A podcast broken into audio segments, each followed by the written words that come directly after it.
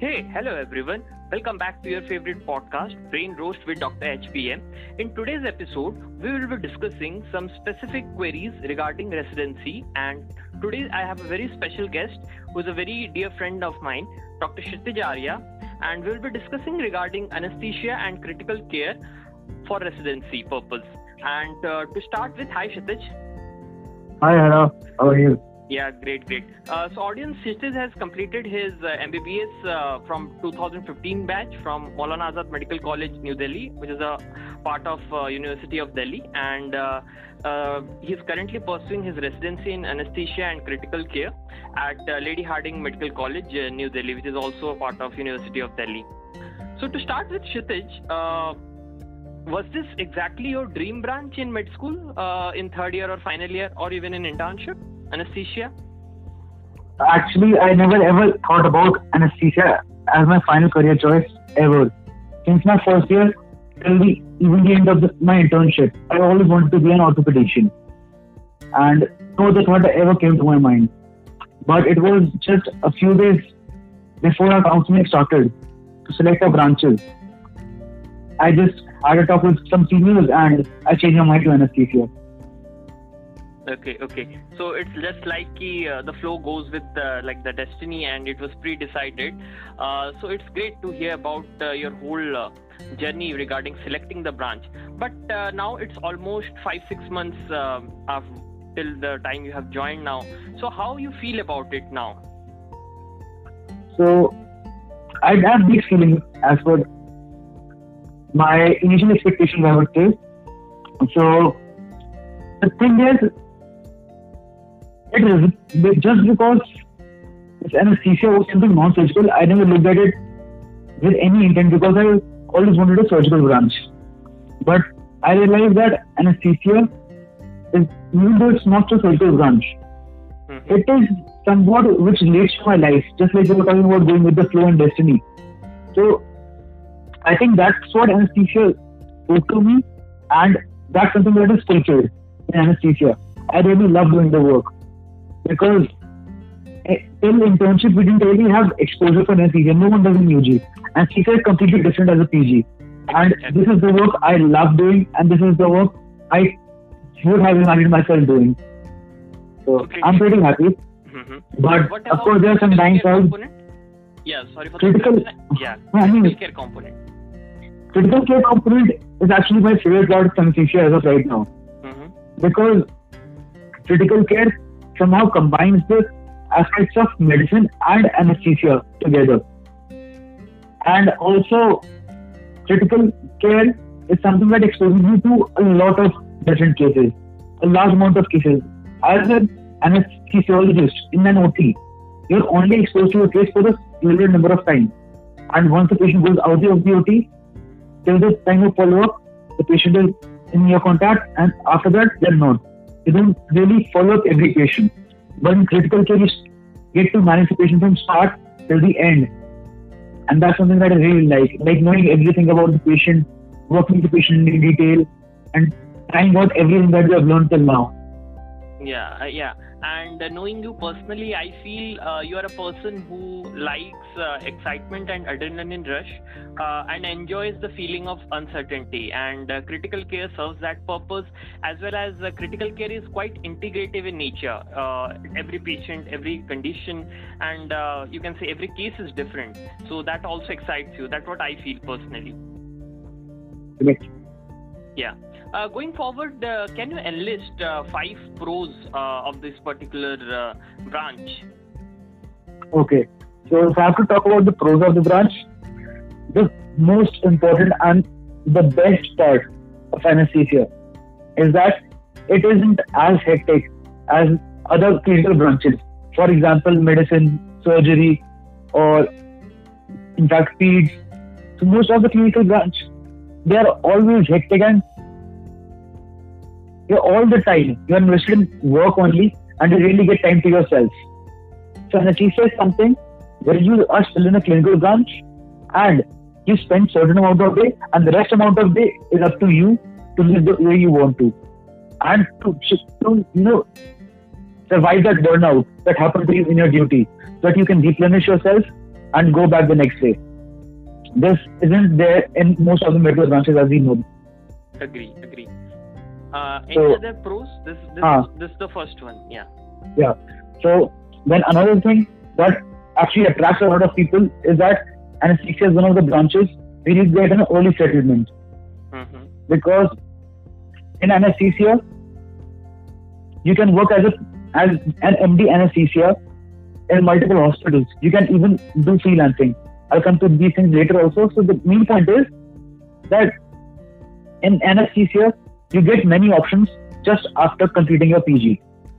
Hmm. But in other bra- other clinical branches, if you go to a private go to a private hospital and apply, then they would require you to have some more experience before they let you handle their patients. So in that sense, and anesthesia provides an early settlement. Mm-hmm. Then the third thing I would like to talk about is the scope. So anesthesia was something, as I said, we weren't exposed to. So we really didn't know what all could happen. And after becoming, after choosing it as my PG and interacting with all my seniors, I realized that anesthesia is a branch with many scopes. Mm-hmm. So, for example, one thing that is very different in anesthesia is freelancing. So, the concept of freelancing is that a surgeon who is a medium surgeon, medium level surgeon, the person has money but not enough to own a hospital. So, this surgeon has a clinic, Mm-hmm. and along with the clinic, he has his own operation theater. But this guy, he doesn't get cases all the time. So he doesn't require an anesthetist all the time. So why? So for him, it's easier to have a contract with someone and then allow them to work in their OT. And according to the number of cases, pay them. Rather than having them detained in a job where you would have to take losses when patients aren't there. Yeah, yeah. Hmm. So yeah, as an anesthetist, opportunities definitely in this field. Yeah, Exactly. agree. Yeah.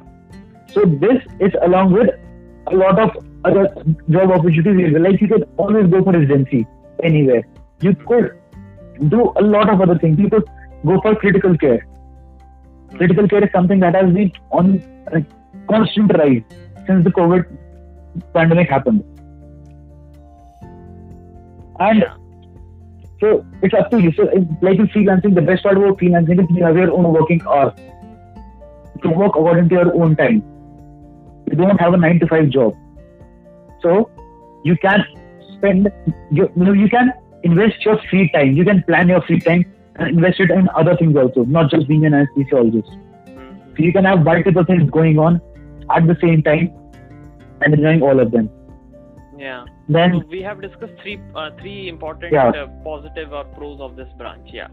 Going Yeah. further. then ah, so the next thing is jobs. So job opportunities are a lot in anesthesia, and this one this also I only realized after becoming an to uh, becoming a postgraduate resident here.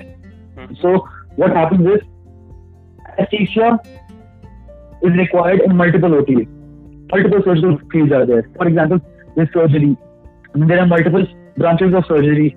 Then we have gynae. Then we have ENT. We have ophtha. So there are a lot of different surgical OTs which require an anesth- anesthesiologist. So for example, if we are talking about a specific college, and this college decides to increase the number of seats for every every branch. Mhm. If there is an increase of one or two branches in all of the surgical fields, will ultimately at least require two to three more seats in anesthesia. Mhm. And if that happens, they'll need more SRs also. They'll need more eight consultants also. So the number of increase and the rate of increase in the job opportunities for anesthesia is way more than any other branch. Yeah, yeah. The number of vacancies and the seat uh, matrix you talked about is absolutely, I echo the same. For example, in my college, UCMS, uh, we have uh, somewhat around 30 anesthesia PGs uh, in the first year, whereas in medicine, uh, we have 15 and uh, ortho 8, something like that. So, yeah, all the surgical fields added up together. Uh, everywhere anesthesiologist is needed. Yeah. Uh, any more uh, positive or pro point you want to discuss? So this last point is a little controversial. I'm not sure how many would agree with me, Okay. but the thing is that I realized this is the branch which has a lot of mathematics. Agree, agree. So, I, I completely echo with you this. Yeah. So I love maths. I have loved maths since I was a kid, mm-hmm. and when I had to leave maths to join MBBS, I was pretty sad. Mm-hmm. But in my post graduation, I found maths again, mm-hmm. and this is also something I never expected. I just found it. Mm. When the patient is on the OT table, the vitals are dropping, and you have the drugs. Sometimes you have to make new drugs. You have to titrate according to the weight of the patient. You have to calculate how much fluid the patient needs and how much you're giving. You have to calculate it according to the blood loss. And you have to even take care of the urine output. You have to take in a lot of parameters of the patient. And you have to combine them quickly in your mind. And when you love maths, it's amazing to be able to do the thing you love at your job. What more would you want? Mm-hmm. No, this uh, mathematics point, yeah, this is slightly controversial. I will agree with you. uh, the reason is that it's just like the people who love maths uh, since school days will definitely enjoy, but it can't. It can be a nightmare for others because maths exactly. Which, uh, bio people have dual perspectives. Some love it like uh, madness, and some hate it like anything. So, True. Yeah, yeah, yeah. So, so that's why I kept it in both columns, pros as well as cons. Yeah, yeah, yeah. Whichever you want to take it. Yeah, yeah. So yeah, we discussed a lot of uh, positive points, starting from mm. freelancing, job opportunities, importance of uh, critical care, uh, vacancies, seat matrix. Uh, if yeah, everywhere we have side effects, we can say, or uh, bad parts, or you can say cons or disadvantages but that also depends upon the perspective. So as per your perspective and understanding what are the i will not say exactly the cons but yeah the slightly negative or less positive points regarding this branch. Okay so the first and i think the most significant disadvantage of this branch this i knew before entering because when i changed my mind from orthopedics to anesthesia so I had to be sure of it.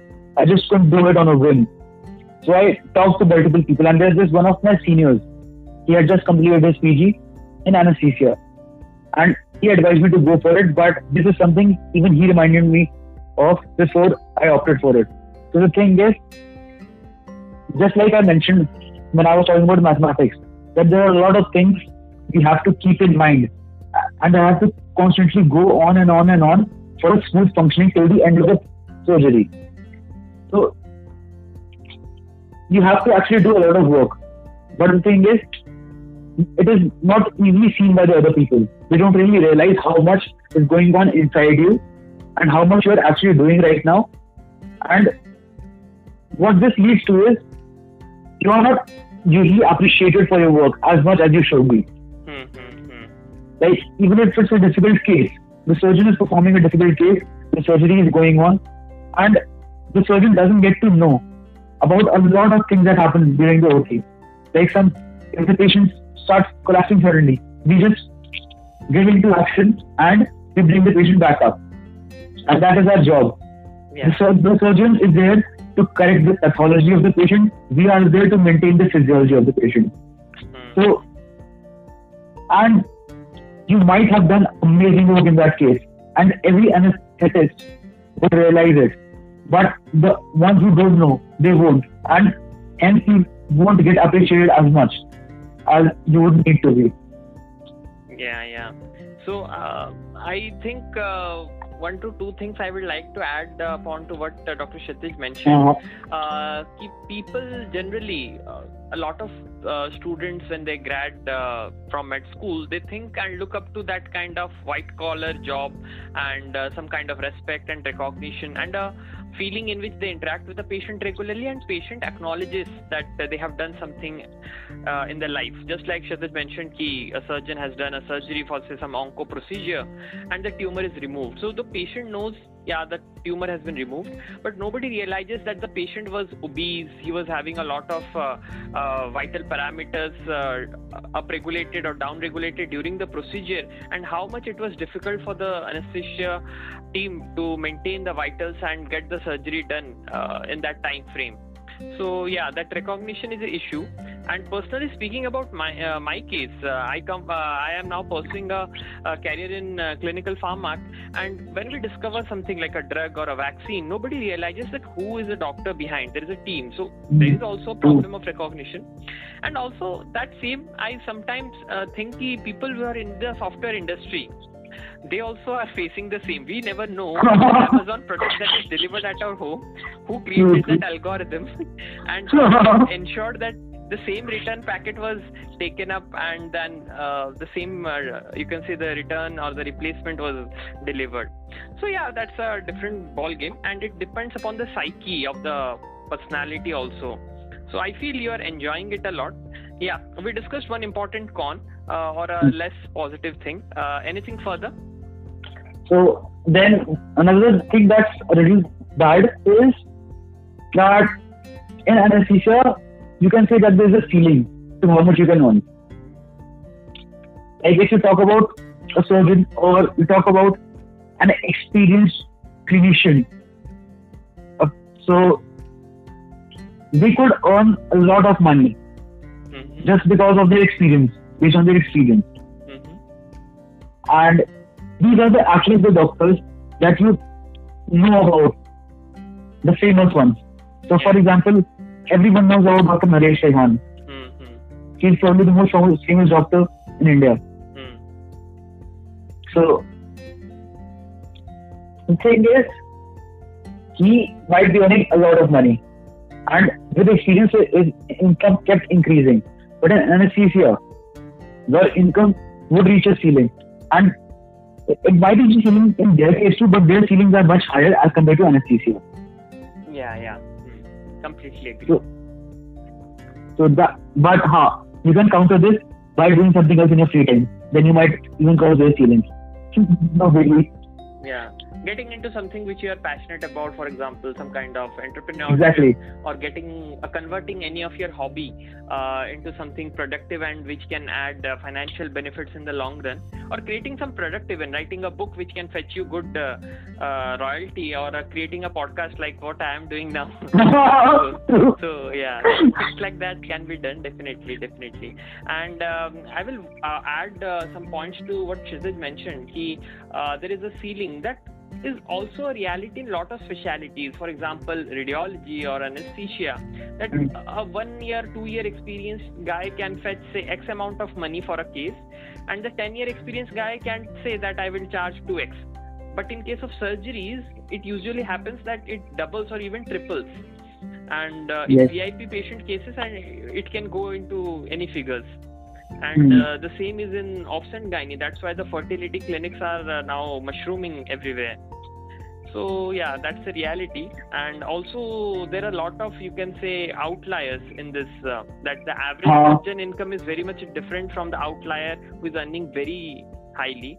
But in anesthesia fields like anesthesia radiology there is a very you can say the outliers are very less and all and every mm. people are in the median average range of average zone yeah. Yeah yeah yeah. Unless and until you put up your pain clinic or a icu setup something like that that's a different ball game altogether. So we'll be discussing yeah. that. Yeah yeah so two important, we can say, negative points we have discussed. Uh, I I will not say these are negative, but yeah, as I mentioned earlier, it depends upon the psyche and the personality how he or she takes it. Just like Kshitij mentioned, ki there is a plateau in the earning, but the person can use that time in doing something, teaching the students or making some products or freelancing, anything, mm-hmm. and uh, either can derive financial benefit or can enjoy life, make good trips, make good friends, spend time with family. The surgeons don't find time as well. Yeah. Uh, exactly. Yeah, yeah. So, uh, any other you can say negative points, you want to mention? We have discussed two important yeah. negatives. Yeah. So, this is something which is a bit, a little controversial, not as controversial as mathematics, but huh. So, this is something that is usually seen as a con because as doctors, most of us have that idea since first year of having that patient interaction. Mm-hmm. And we kind of equate that patient interaction to the quality of our being as a doctor. Agree. So, so this thing, this branch won't give you as much patient interaction as other clinical branches. Mm-hmm. So that is that might be a little upsetting for you if you really wanted to look into that clinic thing. because if you want that OPD kind of thing, then you can't go for OT, you can't go for critical care. You'll most probably only be able to go for pain clinic. And also into palliative care setting. That's what uh, uh, some people. No, palliative care. So the thing is that here, here, if you are coming, you should accept that you will have limited patient interaction. You will only talk to the patient for the PAC, and you'll only talk to the patient before and after the surgery, and that's it. Yeah, yeah. For the most of the time, the patient is with you. The patient is unconscious. Even in critical care, most of the patients that are there with you, the most of the patients that are taking care of are all unconscious. Yeah, yeah. So for the benefit almost of the audiences, what uh, Kshitij is trying to say is that uh, whenever in a hospital setting the patient comes in, he actually interacts with a lot of uh, specialists, uh, starting from a surgeon to a, a dermat person to a anesthesia. So anesthesia people, uh, specialist comes into picture whenever there is a surgery. So there is something called PAC, which is called pre-anesthetic checkup, and that needs to be done before the surgery scheduled uh, uh, in cases of elective surgery, and uh, because emergency scenarios are altogether different. So that is a setting in which anesthesia people interact with the patients, and just like Kshitij mentioned, uh, while doing the surgery, just before the surgery and just post-op that time in which the patient is recovering from the sedation that time. So these interactions are very brief to be very frank so if you are a person uh, if you are a med school grad who during the med school training looks up for that kind of patient interaction and you want to speak a lot interact go deep into the history, then it's a tough uh, thing to choose, uh, particularly anesthesia. That's what I feel. But you never know. Just like Kshitij was planning for orthopedics and then pursued now pursuing anesthesia, and he's really enjoying. That's what I feel. Yeah. Proceeding further, Kshitij, we have discussed three important uh, negative things. Uh, anything more? Uh, so there's just one more thing mm-hmm. that I would uh, classify as disadvantages mm-hmm. is that when you are an anesthesiologist and you plan to see where you're going from here, so you can not go to many places. Like there are scopes and everything, and you have choices, but the choices are very limited. For example, if if you want to look at the super specialty part, so as of now in India, a lot of super specialties are not offered. There's just a few. Like for example, there's uh, critical care then there is neuraxial anesthesia. Mm-hmm. So there are not many options for super specialty. Yeah. You can you can do multiple fellowships. Yeah, yeah. especially on a larger setting. Uh, when we are talking about uh, DMs and uh, larger larger seats. Yeah, in AIIMS we have onco anesthesia, we have uh, hmm. palliative care, we have uh, I guess uh, anesthesia in uh, neuro as well. So, uh, so the thing is, but they're very few uh, in number. Uh, yeah. Uh, so when we even, talk about a country like India, yeah. Even these onco and these things, these are not very old. So mm-hmm. the thing is that currently we have limited choices, but they're expanding. Like cardiac anesthesia is also currently going on. Mm-hmm. Cardiac anesthesia, onco anesthesia, palliative care. So, and like this, there will be multiple different specialties for anesthesia, And there will be multiple different super specialties for anesthesia in the future too. So currently there are little choice, but soon there are going to be a lot. You could become, you could, there could be a super specialty that we see in for every surgical branch. Mm-hmm. Uh, fellowships are already available for these. But yeah, yeah. like there, there are fellowships for pediatric anesthesia, mm. like solely oh, catering to the pediatric surgery. Mm. So we do have a lot we of scope. pediatric surgery. We have now pediatric anesthesia. Yeah. Exactly. Mm. So like anesthesia solely for one super specialty. Hmm. So, like that, we can have multiple options in the future, but as of now, you won't have a lot of choices. You'll have a few of them from which you'll have to choose. Yeah, yeah. It's just like the fact that uh, 20 years back we used to have only MD medicine uh, primarily, and uh, nowadays we have for every system you talk about, starting from the kidney to the liver, we have every specialty, super specialty uh, for them. Uh, so you have to pursue a DM. And just like Dr. Kshitij mentioned, ki going forward there will be a lot of super specialty courses coming up, and uh, this will hamper two things. One, those students or those medical doctors who are looking up to a career of early settlement, uh, just like Kshitij mentioned, nowadays uh, after doing MD anesthesia, you have good job opportunities. So going further, as the mm. number of super specialty seats increase, that then you have to do that. It's just like the fact that 30 years back, uh, post MBBS, the settlement was good a lot of people used to earn a good amount of money being a family physician or a general physician. But uh, nowadays uh, doing a specialty course is is like a necessity especially when you're planning to settle in a uh, city uh, be it a tier 1 or tier 2 uh, so Kshitij, any more uh, disadvantage or negative point you want to mention? I don't think so. If there is one i haven't figured it out yet okay okay okay so so Kshitij, who do you think uh, who are the category of uh, medical students who should never opt for this particular kind of specialty so this almost aligns with my uh, my this list of disadvantages of the branch mm-hmm. so the kind of people that should actually avoid taking anesthesia mm-hmm. is firstly if you're genuinely into a surgical branch that is a big no-no. Like i was into orthopedics and I still took up anesthesia. But thing is, when I decided to take anesthesia, I had convinced myself that yes, I'm 100% sure that I don't want to be an orthopedic surgeon. Because the thing is, if you ever wanted to be a surgeon and you take up anesthesia, and you have to watch the surgeon perform a surgery every day. Hmm. So you have to be okay with that. Yeah, you have. It's yeah. very torturing that uh, somebody is doing the job you wanted or you dreamt of doing, and you have to say see it daily on daily basis. That's very tough. Yeah. So yeah, you should take and other, apart from that, not just surgical branch. If you are into any other branch wholeheartedly, like there's some branch you genuinely are passionate about, hmm. then you should go for that branch. Because if you compromise with anesthesia, you might not like it. I've seen my friends doing it; they didn't like it and they left it, and they're just lost now. So if you have a passion if you want to do genuinely any other branch, then don't compromise for anesthesia. Mm-hmm. It's good, but it might not be as good as your passion. Yeah, yeah, yeah. Then. Okay, okay. What are the dropout rates currently? You know, around in and around your surrounding means how many people are dropping out of uh, during mid of residency? Uh, I know of one person who dropped out from our immediate senior batch, uh-huh. and apart from and apart from that, I haven't heard of any dropouts.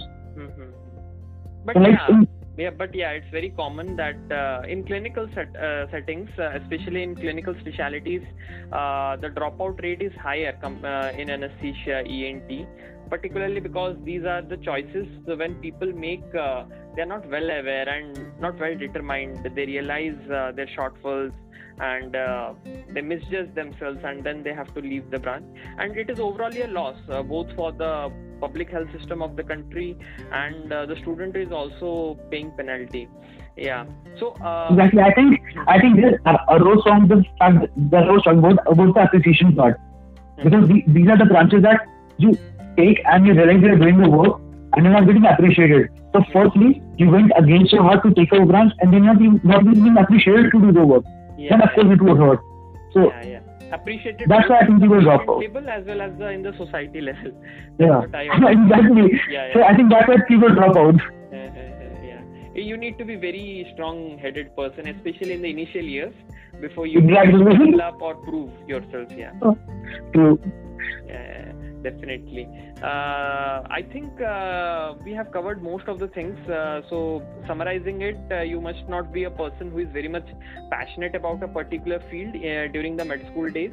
Uh, you should not be a person who is looking up to surgical fields. You should not be a person who is very much patient oriented, who wants to speak a lot, interact with them.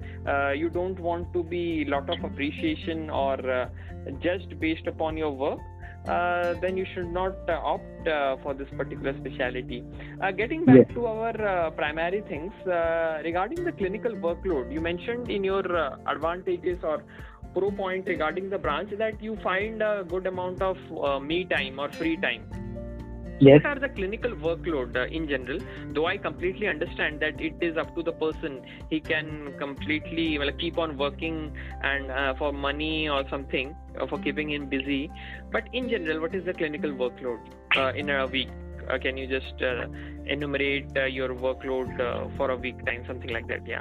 How many PCs? So- how many OTs, something like that. So workload, the best part about the workload in anesthesia is that you have a good amount of workload, but for a fixed number of hours. That's it. So like uh, currently, what the setup we have in my college is that we have a, a big operating room, which is divided into two parts, and two surgeries go on simultaneously, and both of them are managed by one anesthesia team Mm-hmm.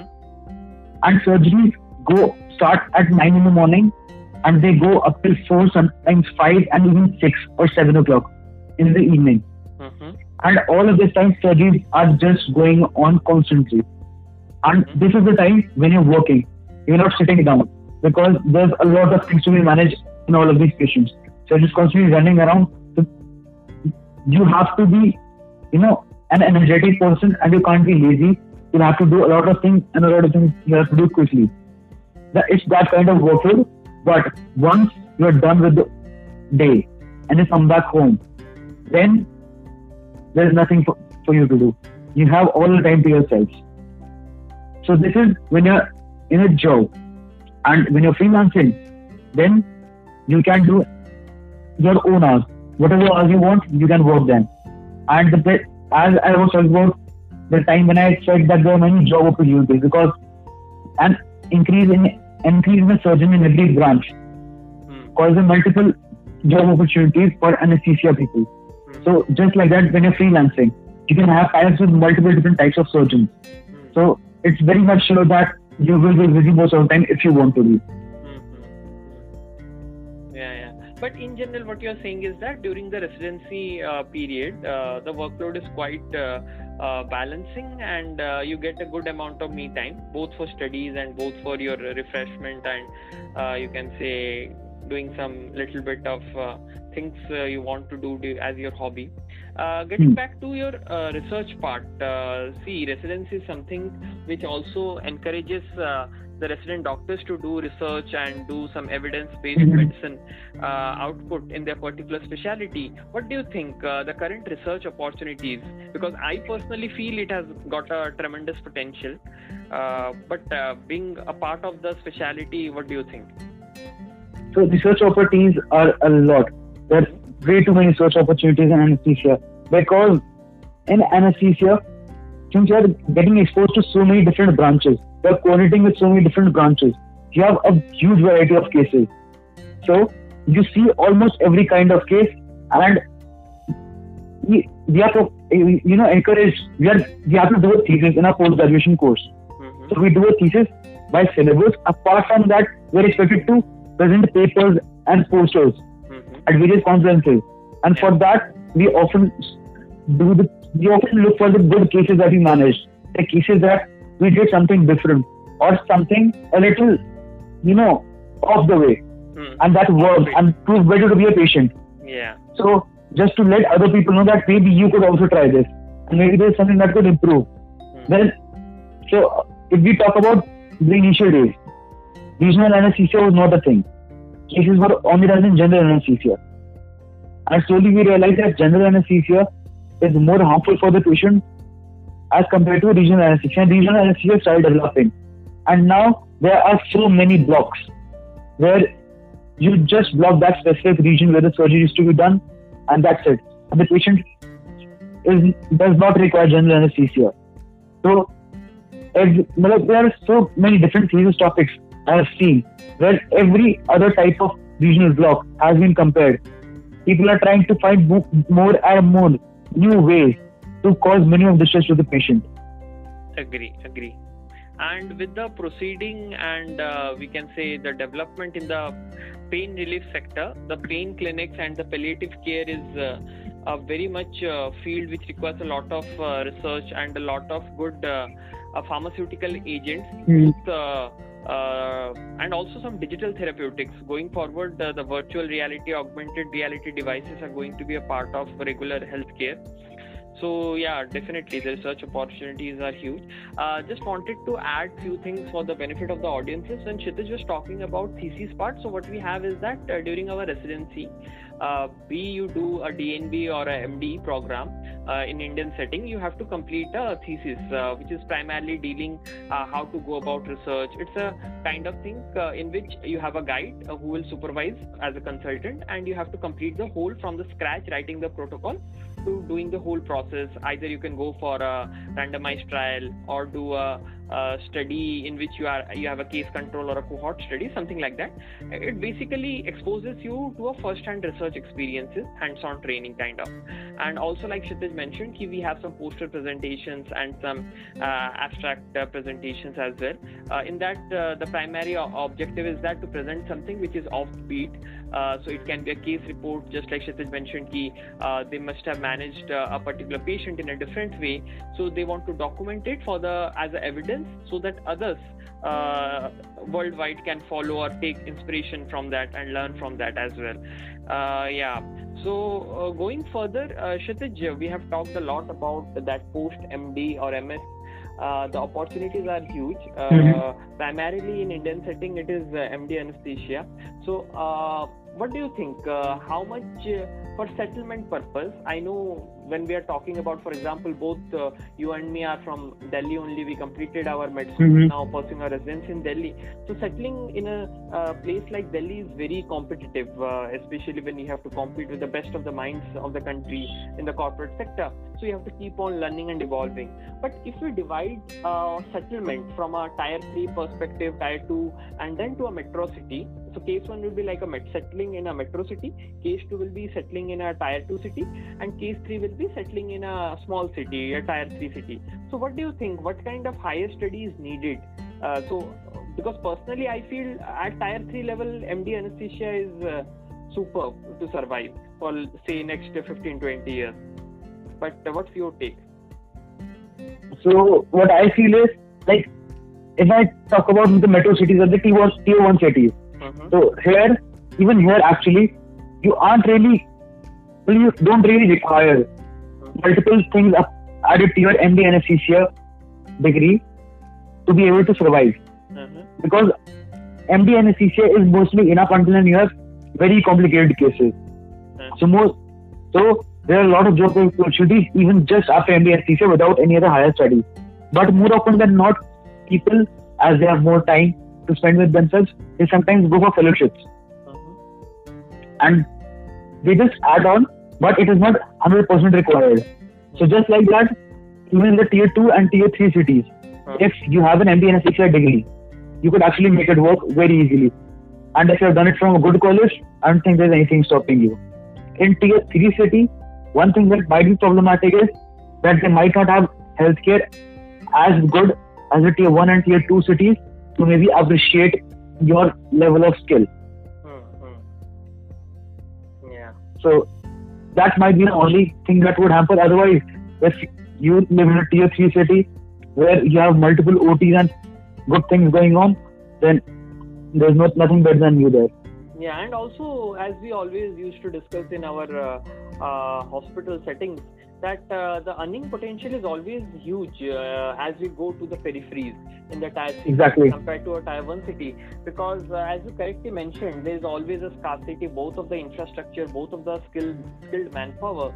So charging uh, good money there and offering a good care is really valuable.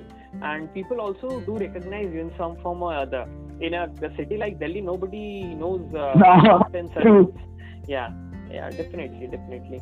Uh, uh, so a lot of people Kshitij, after residency uh, so for practicing few years they want to settle abroad uh, so mm-hmm. brain drain uh, is happening. It's happening since long but yeah. So i'm not a person who says uh, we should be very much patriotic to the nation and should not leave i always appreciate the fact that it's your sole thought process what you want to do in your life. And i always respect the judgment of the person. And i personally believe the best thing is that if you study in india for few years practice in india for a couple of years then go abroad practice there for few years then return back then that's the best thing because then you have an amalgamation of both indian knowledge as well as uh, NHS care setting of the UK, or if you're practicing in the US, their healthcare setting. And that's why Medanta is so much successful. Uh, Naresh Trehan was trained in India, then he practiced there for a few years. Then when he get back, uh, he started doing things which were not there at that time in India. reverse brain drain. Yeah, yeah. So yeah, I completely agree. But uh, what do you think uh, in this particular specialty? Because a lot of specialties have a lot of limitations. Uh, uh, for settling abroad, Mhm. a lot of degrees are not recognized. Uh, in lot of cases, you need to appear for the licensing exam. So things are very much dif- uh, different as per the specialty. Particularly if you talk about anesthesia, what are the settling abroad opportunities? So, uh, anesthesia is one of the branches where it is said to be the easiest among all the other branches in doctors to settle abroad. hmm just because, as I've mentioned again and again, lot of job opportunities, not just in India, everywhere. hmm huge amount of job, job opportunities. So if you stand out from the crowd, even a little, you can get there without much effort. Yeah. So Oh, yeah. So the the simple message I want to give from this whole talk uh, for the last uh, 35 40 minutes, uh, me and Kshitij are interacting. You have to be offbeat. You have to be stand out. You have to be the odd man out to get something which is different and which is really valuable. So that's what Kshitij is mentioning. You have to be offbeat. You have to add something either to your CV or you have to get some fellowship or you have to do some kind of uh, stand apart research papers, something like that. Yeah, go on, Kshitij. Yeah, yeah. Hmm. So one thing that is so settling abroad is much easier as compared to any other branch. And the the thing is, there's this exam called EDAC, Mm-hmm. and when I heard about it, my mind was blown. So this EDAC is an exam which is like, well, you can say it on the pattern of USMLE, somewhat similar pattern, Mm-hmm. and this exam allows you to be recognized. So this is like if you pass this exam, then you are kind of attaining a degree in southern European countries. Mm-hmm. So what you can do is you can so for example for UK. So if you, if I clear my EDAC exam, in any other case I would have to go there and I'll have to repeat my residency sometimes and there different things. But then it's or work for certain amount of time and then you get a license to practice. But in anesthesia, once you clear the EDAC exam, you're qualified as a person who is talented enough to work in UK and you're given the license to practice and you can register in the, the, the General Medical Council of UK after clearing your EDAC without having to undergo a training period. Hmm. So, and it's not, so this exam allows you to just, you know, to in UK, Netherlands, Finland, and Austria, and a lot of other such countries. Yeah. So, uh, uh, medical students or the resident doctors who are looking up to this uh, particular podcast, what Kshitij is trying to say is that whenever we try to settle abroad after a residency in India, after completing either the MD or MS, uh, we have uh, three pathways primarily. The first pathway is that you go there, give your exams just like a MBBS doctor from India, and you can proceed uh, based on their system. Second is that uh, you can uh, complete your residency here itself, and you can add some qualifications, either just like EDAC on the MRCP, something like that, and you are equivalent to their trained specialist. Third option is that you get there in the form of some MTI fellowship or some particular kind of settings, uh, primarily fellowships, in which you have to do certain years of training there, uh, in which there will be partial license first, then you will be getting a full license. And what Kshitij is talking about, it is primarily for the European countries. He has particularly mentioned because USMLE for US is a separate ballgame altogether. Uh, yeah. Anything more, Kshitij, particularly you want to add on this abroad opportunity? So, abroad opportunity, I would say ki if you want to actually settle abroad, then anesthesia might just be a good choice for you because uh, because of the early settlement, you don't have to wait for a long time to go to abroad. Like in the words of one of my seniors, actually the one who kind of took me away from my idea for orthopedics. So among the other things he said was that if you take up any a branch, for example, orthopedics, you might work your, you know, all day, all the time, and you work very hard and you do everything right for seven to eight years move to abroad and settle there. You still might not be able to do it. It's very difficult, especially in surgical branches. So, if you want to go abroad and settle there and work there, you could give anesthesia a thought. Yeah, yeah, yeah, definitely. Surgical specialties because they are very much highly regulated and comparatively the rules and regulations are quite strict so everywhere be for matching usmle for surgical residency even it's quite tough for the uh, imgs and same principle applies here as well. Uh, so uh, we have discussed uh, a lot of things in and around this particular specialty. If i will ask you Kshitij, in one line you need to uh, summarize uh, or give a one line statement describing this particular specialty what will be your one line statement? So if I have one line to say, then I'd say if you want the clinical branch and still have your life, you love it. Mm-hmm. Great, great. So uh, the simple message from Kshitij, three things he mentioned. If you want to be a clinician, number one, you want to have a life.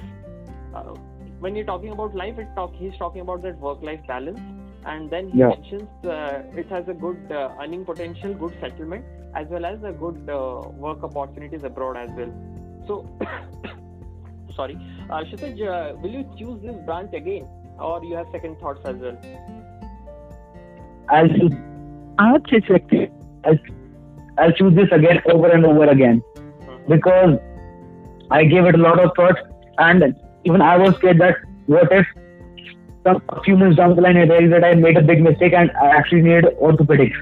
But I didn't. I'm 100% sure I don't want anything else. I love this. And even if I didn't get anesthesia during my attempt, I would have taken a drop here and I would have given another attempt just for anesthesia. I love it that much. Okay, okay. Great, great. Uh, so, uh, any final messages, Kshitij, you want to mention for the upcoming medicos who want to join this particular beautiful specialty? Uh, surely. So, this is something you've never seen. Because in your undergraduate, you are exposed to anesthesia, but you're not really exposed to what everything an anesthesiologist is doing.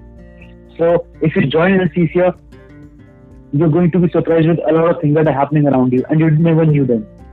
So what you have to do is just because there's a lot of new things, there are a lot of things to grasp and absorb. To keep your eyes open all the time and just observe everything and let it, you know, get absorbed into you.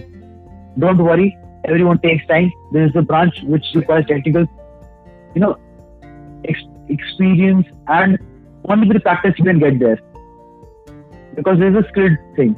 Without skills, you can't perform anesthesia. So just enjoy that, enjoy the new things that you're going to learn, and have fun in all the ups and downs of the roller coaster.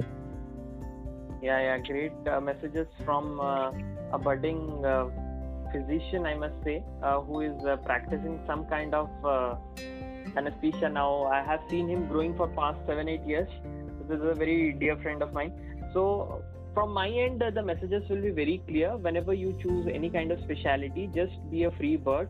Uh, don't let yourself uh, be judged by either your colleagues or by the society.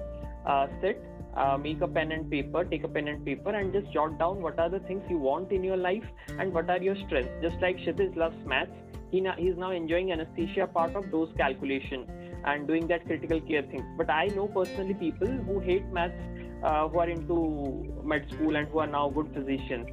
So for them, it's not a good option. Similarly, you need to understand the things whether you want to go into a surgical specialty or a medical specialty, what you exactly want. You want recognition, you want patient interaction, you want a, a nine to five job kind of setting, you want to go into corporate setup. For example, take an example of mine. I am practicing uh, clinical pharma, so I want to do it because I'm a data-driven person. I want to get into that uh, game crunch number of data.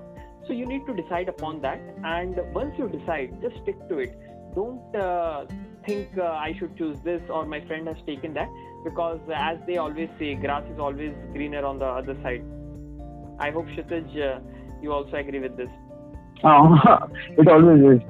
Yeah. So, and then unless you excel for what you have and try and enjoy what it is, you're always going to be sad. Yeah, and just like Kshitij mentioned, I echo perfectly the same. Uh, residence is completely a roller coaster ride. You will have great days. You will have uh, sleepless nights as well. Uh, take Mhm. any branch and just enjoy bit by bit, time by time, and uh, hope you will fall in love sometime. And uh, think it. Uh, you can have either a love marriage or arranged marriage. Choosing a just like that. Uh, either you choose it or the specialty will choose uh, you, you only. So it was pleasure speaking to you, Kshitij, over the past uh, Same here. Uh, same here. and I hope uh, the students are going to be benefited a lot. And uh, hopefully, someday, 10 years down the line, 5 years down the line, you might uh, meet someone uh, saying, Ki, Dr. Kshitij, I heard you uh, in Dr. Haram's podcast. Uh, Uh, I love that. yeah, yeah, yeah. Uh, so that's all, uh, audiences. Uh, stay tuned for more such episodes. Uh, this is your host, Dr. HBM, signing off. Bye.